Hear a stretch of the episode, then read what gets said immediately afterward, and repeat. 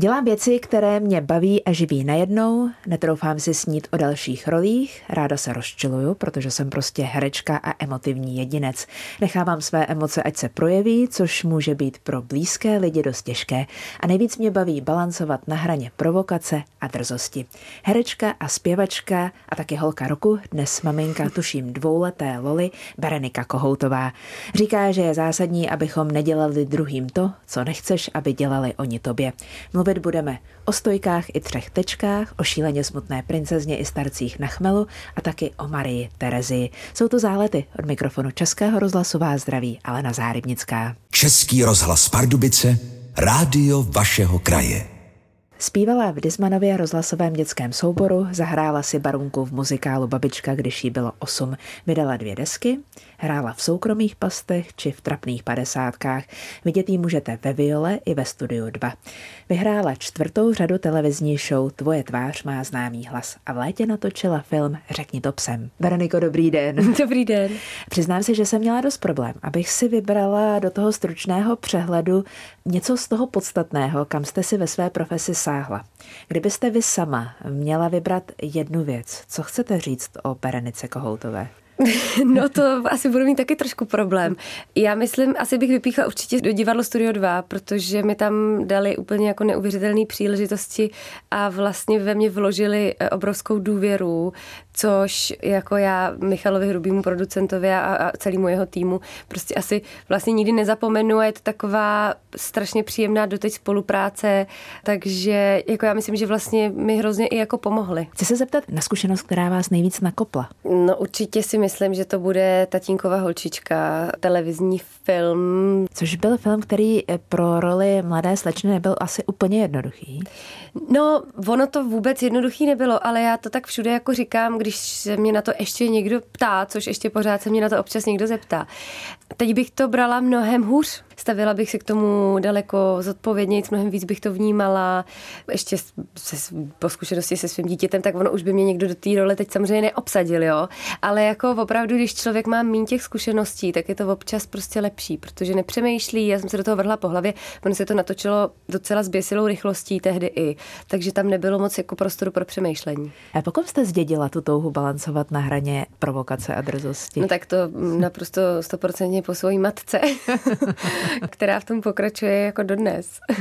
A, takže je to právě to, v čem jste jí nejvíc podobná? Řekla bych, že asi jo, no, řekla bych, že tahle ta podoba, bohužel, že, nebo ne, ne bohužel, ale že, že teda vidím, že se, že se mi to úplně jako nevyhlo, tady ta její vlastnost a asi to tak bude. Posloucháte Zálety, se mnou ve studiu je Berenika Kohoutová, mluvili jsme teď o vaší mamince. Když vyšla její tajná kniha, měla jste o ní strach? Měla, nebo takhle, jako já jsem vlastně o ní měla strach až potom, co se to začalo hrozně rozebírat a, a, a bylo to opravdu takový jako hodně nepříjemný. Ale do té doby jsem jí držela palce a dost jsem jí jako fandila. Která z knih, které maminka napsala, je podle vás nej? No, řekla bych, že ta tajná kniha je opravdu jako skvěle napsaná. A potom jsem teď asi před třema lety namlouvala Deník šílené manželky máma asi chtěla prostě to nějak znova tak jako oživit. A normálně jsem fakt žasla, jak ta kniha je skvělá. Hmm. Opravdu, strašně se mi líbila. Co z toho jako spisovatelského umu v těch knihách vaší maminky tolik táhne a co vás oslovuje?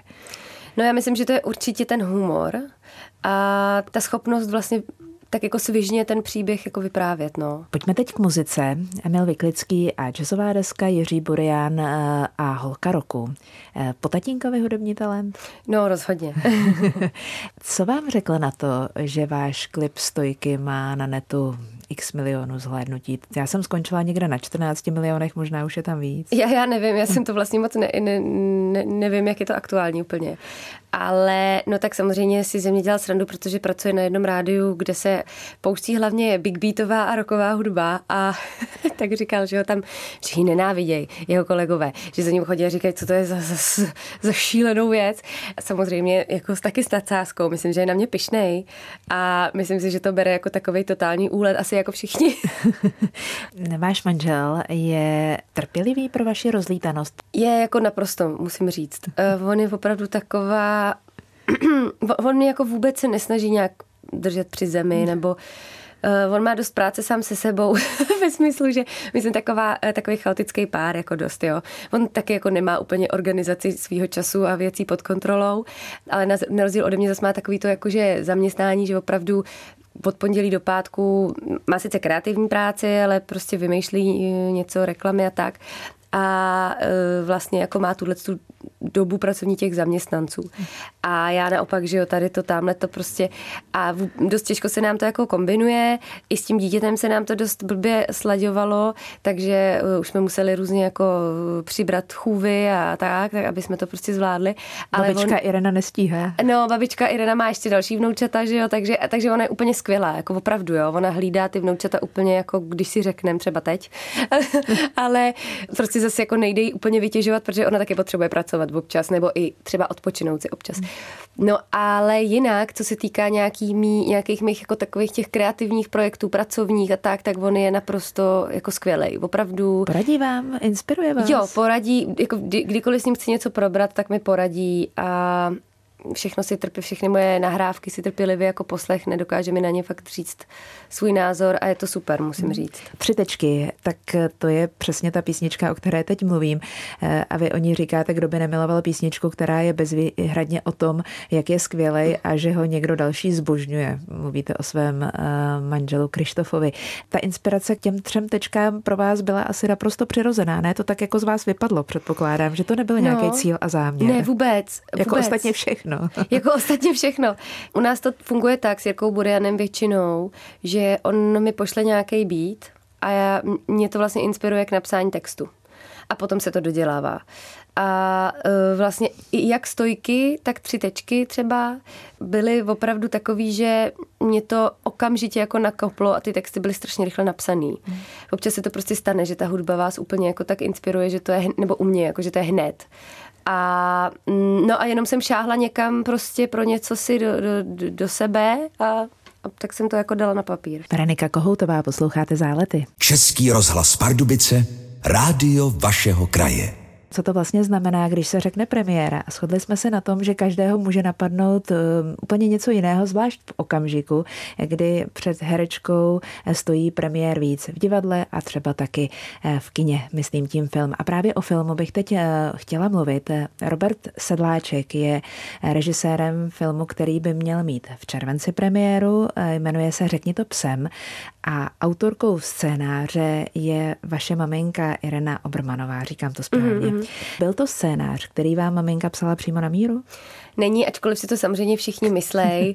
Je to i pro novináře jako eh, sexy psát to takhle, ale není to tak. Máma to vůbec pro mě nepsala a dokonce potom, když teda se řeklo, on to řekl konkrétně producent Viktor Schwarz, navrhnul, jestli bych tam teda neměla hrát já nebo nechtěla, tak to máma ještě upravovala, protože prostě ta holka byla úplně nějaká jako jiná. Máma si teda to tak jako doupravila na mě malinko. Mm-hmm. Ale původní záměr to nebyl. Takže šaty přešívané na míru, nikoli šité na míru. Jo, jo, jo. Ta zápletka od svého přítele Filipa dostane Dita, postava, kterou stvárňujete vy, psa na místo dítěte? Vlastně jo, no, je to vlastně tak, že Dita už teda je ve věku a, a, a ve vztahu dlouhodobým celkem a tak si představuje, že by teda už mohla mít dítě s, s tím svým partnerem, že přece jako není na co čekat a on je furt takový, tak jako se zdráhá tohleto. No a jednoho dne jí přivede toho psa, že jo. A ona to vůbec jako nechápe, ona nesnáší psy, No a za pár dní on se s ní prostě rozejde, takže to je naprosto jako evidentní, že teda jí místo toho dítěte jako dal psa abych, a pak se zdekoval. Myslíte si, že to měl dopředu rozmyšlené? Myslím si, že zrovna on, jo. Igor Rozovič hraje, hraje vašeho partnera, jeho novou ženu Hanka Wagnerová. Je nějaký moment v tom filmu, který vlastně vám automaticky naskočí, eh, když teď o tom filmu mluvíme? Musím říct, že vlastně to natáčení bylo dost specifický v tom, že nám to komplikovali ty psy. Oni byli strašně šikovní, jo. jako myslím si, že opravdu jsme měli velký štěstí. Někt, ale každý skoro tam měl psa. Plus ještě třeba potom přišel kompars a ty taky měli psy.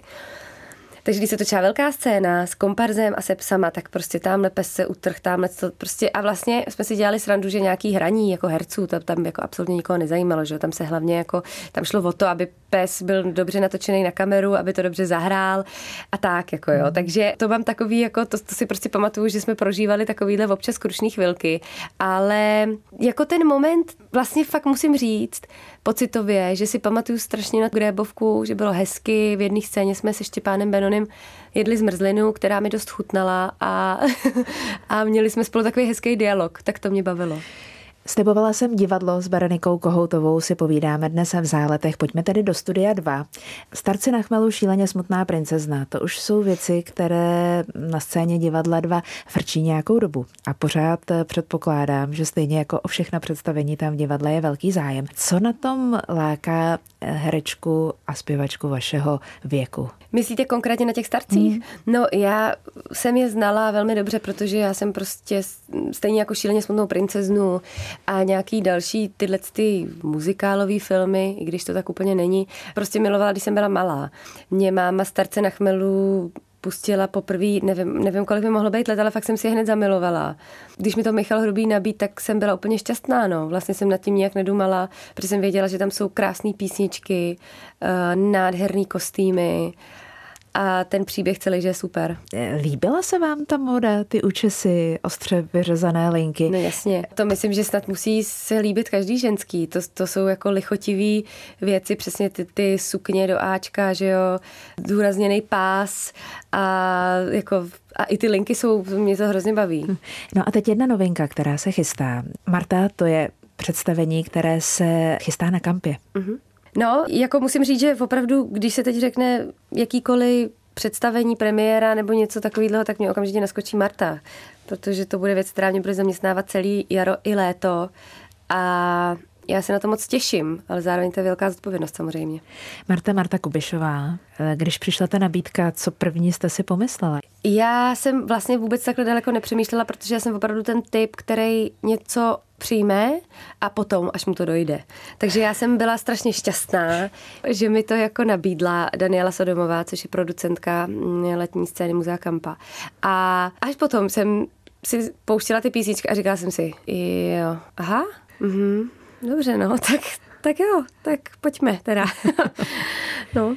Kdybyste mi měla teď v kostce říct, na co se divák, který přijde eh, v červnu k Sovovým mlínům do muzea Kampa, na co se může těšit, co tam pro něj bude nové, co tam pro něj bude jiné, jak je to vlastně celé pojaté? Sama ještě úplně nevím, eh, přišel mi scénář před pár dny do mailu a ještě jsem se na ní nestačila podívat, ale chystám se na to dneska, až bude spát Lola. Eh, doufám, že bude spát dlouho, protože mm, na to potřebuji samozřejmě trošku klid. Ale co vím, je, že to má být takový hlavně recitál, že to nebude úplně divadelní představení o životě Marty Kubišové, ale bude to hodně, hodně o těch písničkách. A co myslím, že bude unikátní, a je to naprosto skvělý nápad, je, že tam nebude kapela, která bude doprovázet herce, ale ta kapela bude složená z herců. Prostě ty herci tam přímo budou, co tam přímo budou hrát, tak budou přímo i teda ta kapela, takže se vlastně vybírali herci, kteří opravdu jako velmi dobře ovládají nástroje. Zjistilo se, že jich je docela dost tady v téhle zemi, teda asi konkrétně v Praze, eh, což je teda opravdu je hrozně hezký jako zjištění. Já naštěstí jako Marta nemusím na nic hrát, protože jinak bych tam nemohla být v tom představení. Já sice jsem kdysi hrála na klavír, ale rozhodně to neovládám natolik, abych to mohla takhle použít. Na tohle se vlastně hrozně těším, musím říct. Já si teď v hlavě představuju eh, okamžik, kdy je třeba premiéra nebo kterékoliv jiné další představení. Vy stojíte na jevišti a proti vám v první řadě sedí Marta Kubišová. No, já si tohle asi ani nechci představovat, ale na druhou stranu, já, co jsem tak o paní Martě si četla a vím, co o ní vím, tak ona se tak jako i pasuje sama sebe do takového člověka, který je úplně normální. Ona se prostě nad nikoho nepovyžuje. Ona, ona, vím, že i řekla právě tvůrcům, nebo když, když za ní právě Daniela s Adelou Stodolovou režisérkou byli, že teda by se o ní udělala takováhle hra, tak podle mě byla za prvý trošku v šoku, protože ona bude mít letos 80, takže točí se o ní film, dělá se o ní nějaký pásmo v rozhlasu nebo co. A ještě teda tohle do toho, takže ona, ona byla už úplně zděšená a říkala, jestli teda už to není trošku moc. A pak údajně řekla, že ať si děláme, co chceme a že, že jako ráda, ráda se nějakým způsobem bude podílet, že asi se přijde podívat a tak, ale rozhodně nějak do toho nechce zasahovat a dává nám volnou ruku. Český rozhlas Pardubice, rádio vašeho kraje. Posloucháte Zálety, se mnou je tu Berenika Kohoutová, mimochodem taky vítězka čtvrté řady Tváře. Dokázala jste si představit, Bereniko, do jakého kolotoče naskakujete, když přišla tahle nabídka? No tak jak už jsem jednou zmínila, já si to nikdy nedokážu úplně představit. Na vlastně všechno, zbytečná otázka, ano, přesně, to. na všechno kejvnu, na všechno ne, ale na ty projekty, které mě zajímají, kejvnu a pak až ten vlak se snažím brzdit a on už jede. Co se týká tváře, tak to bylo prostě úplně neuvěřitelné dobrodružství strašný fičák. Já jsem tou dobou prožívala ještě rozvod, o čemž nikdo moc jako nevěděl. Takže jsem byla taková někde v krabicích přestěhovaná. Teď, že jo, tam člověk jako chodí, s, Ondra Sokol to tehdy moderoval sám a jsou tam vždycky s ním ty rozhovory, kde člověk má si vzít něco třeba hezkého na sebe. A to já jsem třeba vůbec nevěděla, kde ty věci mám. Jako opravdu to bylo docela hustý a takový to zleknutí. No. A, a není to nakonec pro vás nejlepší? No jasně, jako zase to, opět říkám, je to přirozenost. když nad tím člověk nepřemýšlí, nebo aspoň u mě to tak platí, tak to vyjde většinou dobře. Eh, byl tam nějaký okamžik, kdy jste si říkala, tak tohle fakt už jako nemůžu zvládnout? No, pamatuju si, že jsem fakt byla v jednu chvíli hrozně unavená, že už to prostě bylo, já jsem, jo, to totiž ještě bylo tak, že já jsem do toho dabovala tu Marii Terezi a to jako, to byl teda úkol jako, teď nevím, jak to říct slušně, obrovský. Jako to vůbec jsem nečekala, že to bude takhle vysilující věc. Za prvý to zabralo hodně času. A za druhý, jako tak tam bylo několik porodů třeba, to zahrnovalo. Takže a já jsem ten hlas potřebovala používat, že jo. A takže jsem tam, to, to, jako, to jsou věci, které si člověk jako neuvědomí, když dostane tu tu nabídku. Takže já jsem tam různě řvala při těch porodech nebo, nebo tak a pak jsem, pak jsem měla jít na, na zkoušku nějaký písničky tváře teď jsem tak, že různě jsem mu spotřebovala furt cestovat jako z místa na místo a to teda, to bylo docela uh, v jednu chvíli jako hustý. Mě dubbing baví strašně v tom, že tam přijdu nenamalovaná s, s mastnou hlavou, od plotny a záleží taky strašně na formátu, na tom, co pro jakou to je televizi. Někde to je, někde to je přísný hodně, někde to je prostě docela v pohodě. Já jsem v dabingu celkem rychlá, takže i to nezabere třeba tolik času, ale zrovna tahle ta Marie Terezie Kromě potom jsem ještě dělala další takhle podobně náročné projekty. No, zase tak moc jich jsem jich nedělala, ale ně, pár ještě jo. Tak byla fakt jako hodně přísná, že jo, protože byla prostě pro český diváky, který běželo to v české televizi. Nebylo to tak, že si to někdo pustí někde na Netflixu a většinou se na to lidi kouknou bez dubbingu. Ale pro ten případ, že se na to budou chtít podívat s dubbingem, tak je to tady s dubbingem. Tak tohle tak nebylo. To muselo být naprosto dokonalý. Herečka a Zpěvačka Berenika Kohoutová je se mnou dneska v záletech. Když jsme u toho kladení otázek, kdybyste měla položit teď jednu sama sobě, na co byste se sama sebe eh, zeptala, co byste sama o sobě chtěla vědět? Ty já asi nedokážu, já to asi nedokážu, já asi nevím. Mám pocit, že žiju zrovna teď totiž eh, v takovém období, kdy se o sobě ty věci celkem dozvídám. Jakože s tím dítětem člověku to tak jako dochází. Začne mu to fakt docházet. To znamená, že máte období, kdy odpověď přichází dřív než otázka. Je to, je to možný.